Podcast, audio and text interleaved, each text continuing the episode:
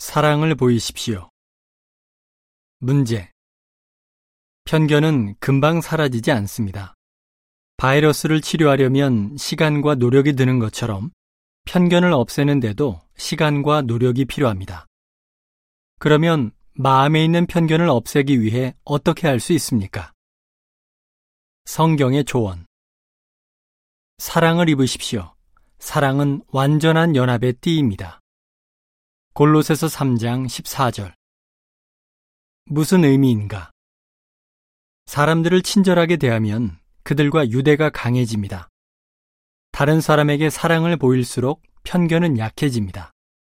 또한 마음속에 사랑이 자라면 미워하거나 멸시하는 감정이 들어설 자리가 줄어듭니다. 실천 방법. 평소에 부정적으로 생각했던 사람들에게 어떻게 사랑을 나타낼 수 있을지 구체적으로 생각해 보십시오. 꼭 거창한 행동을 해야 하는 것은 아닙니다.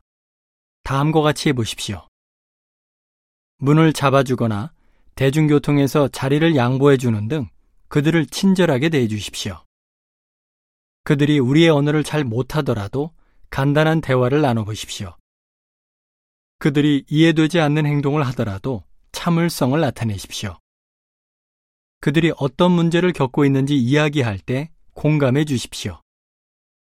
실제 사례 나자르, 기니비사우 예전에 나는 이민자들에 대한 편견이 있었어요.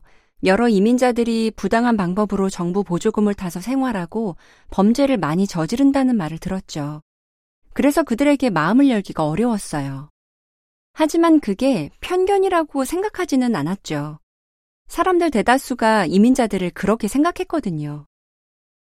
그런데 시간이 지나면서 내가 그 사람들에 대해 가지고 있던 생각이 사실은 편견이라는 것을 깨달았어요.